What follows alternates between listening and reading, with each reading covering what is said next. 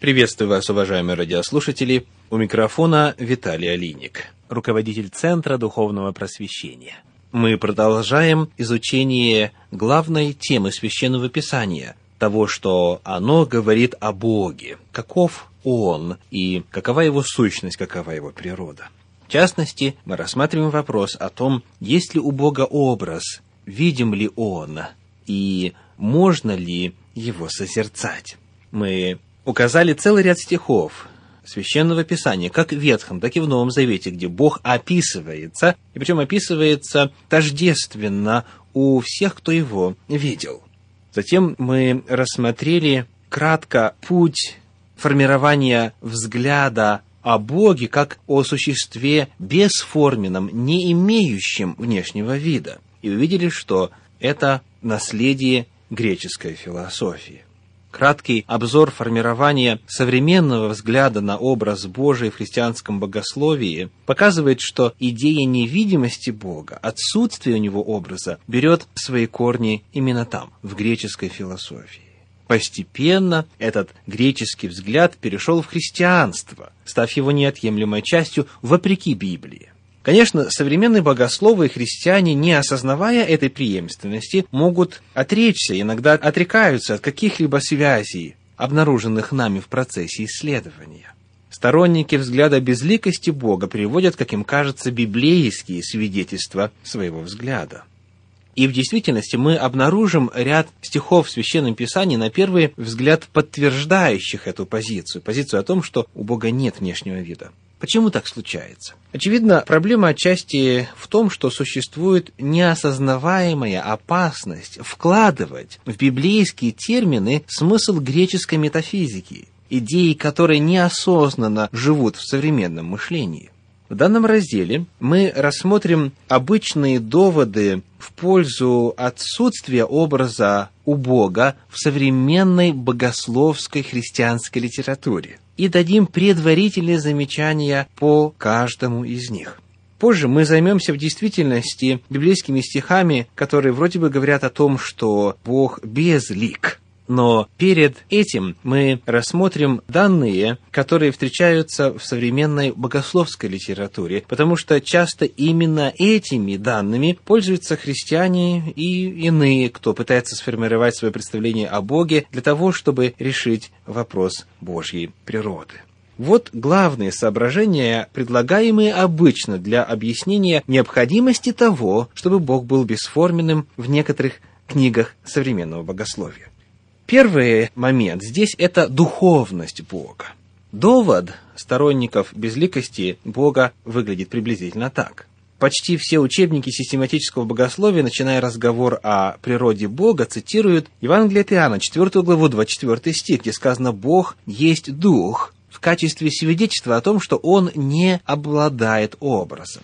Например, в книге Генри Кларенс Тиссона «Лекции по систематическому богословию» сказано «Иисус сказал, Бог есть Дух». Не обладая артиклем в греческом языке, это утверждение определяет природу Бога как духовную. Дух плоти и костей не имеет, как видите у меня.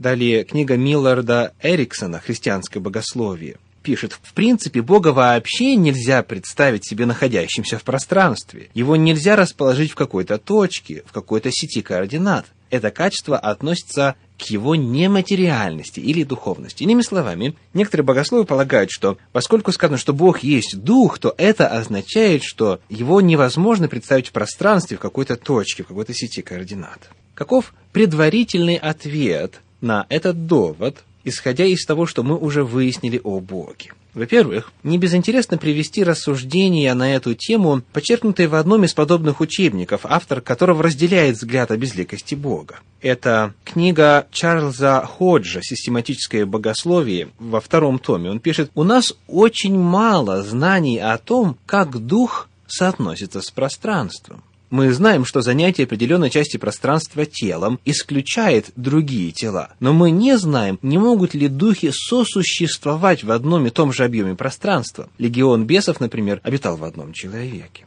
Таким образом, автор как бы признает слабость этого аргумента об отсутствии образа у Бога по той простой причине, что наши знания об области духовного весьма ограничены. Мы не знаем, означает ли духовность бестелесность, бесформенность.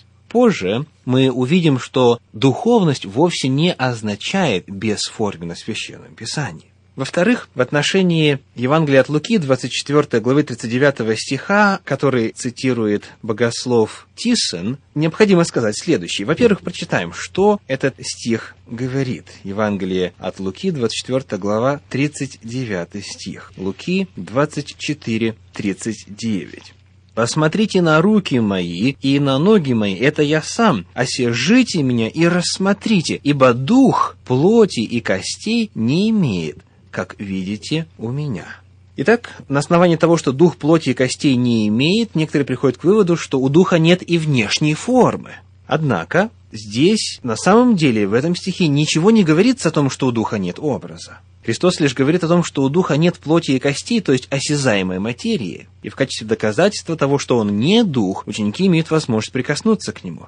Но фактически это место доказывает, что у духа есть образ, Почему? Ученики увидели Христа и подумали, что это Дух. Следовательно, Дух можно увидеть. У него есть образ, по крайней мере, по представлению учеников. Более того, они решили, что это не просто Дух какой-либо, а именно Дух Иисуса Христа.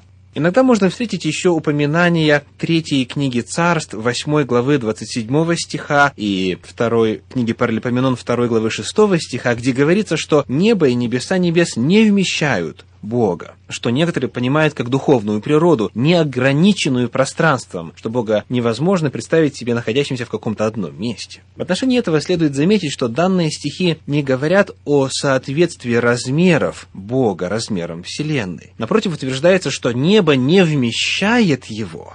Что же это значит? Если рассматривать эти стихи с точки зрения описания природы Бога, тогда необходимо предположить, что есть еще пространство за пределами пространства. Рассказано, что вся Вселенная не вмещает Бога, что абсурдно. Однако, если принять, что эти стихи являются описанием величия Божия, а не его природы, тогда подобных проблем не возникает. Второй довод, второй аргумент в попытке сказать, что Бог безлик, и у него нет формы, который можно встретить в современных книгах, это аргумент о запрещении идолопоклонства. Этот довод звучит так. Снова это из книги Тиссона. Вторая заповедь Деколога, которая запрещает изготовление какого-то кумира, идола или подобия чего-то, основана на бестелесной природе Бога. На этом же основаны бесчисленные заповеди, направленные против идолопоклонства. То есть автор полагает, что делать кумиры для поклонения и поклоняться им нельзя, потому что у Бога нет образа. Каков будет ответ на этот довод? Во-первых, важно отметить, что ни в одном из приведенных в данном утверждении ссылок эта аргументация, то есть бестелесность Бога, просто не приводится. То есть есть перед нами пример искусственно навязываемого мнения библейскому отрывку, изначально ему не присущи. Во-вторых, если следовать логике этого утверждения, тогда можно поклоняться кумирам, идолам, изображающим то, что реально можно изобразить. Если единственная причина, или если причиной того, что нельзя поклоняться изображениям, является бесформенность и невозможность Бога изобразить, то тогда, как говорит вторая заповедь, не делай себе кумира того, что на небе вверху, и что на земле внизу, и что в воде ниже земли, то, что можно изобразить, то, что не бестелесно и не бесформенно, тогда можно этому поклоняться.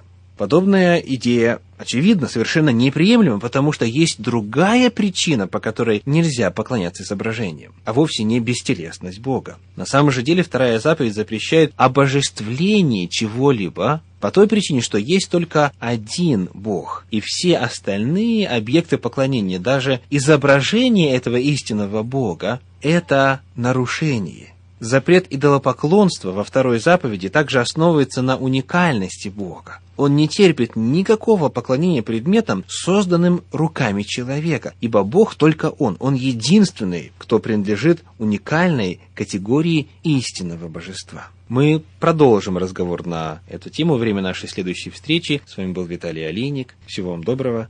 До свидания.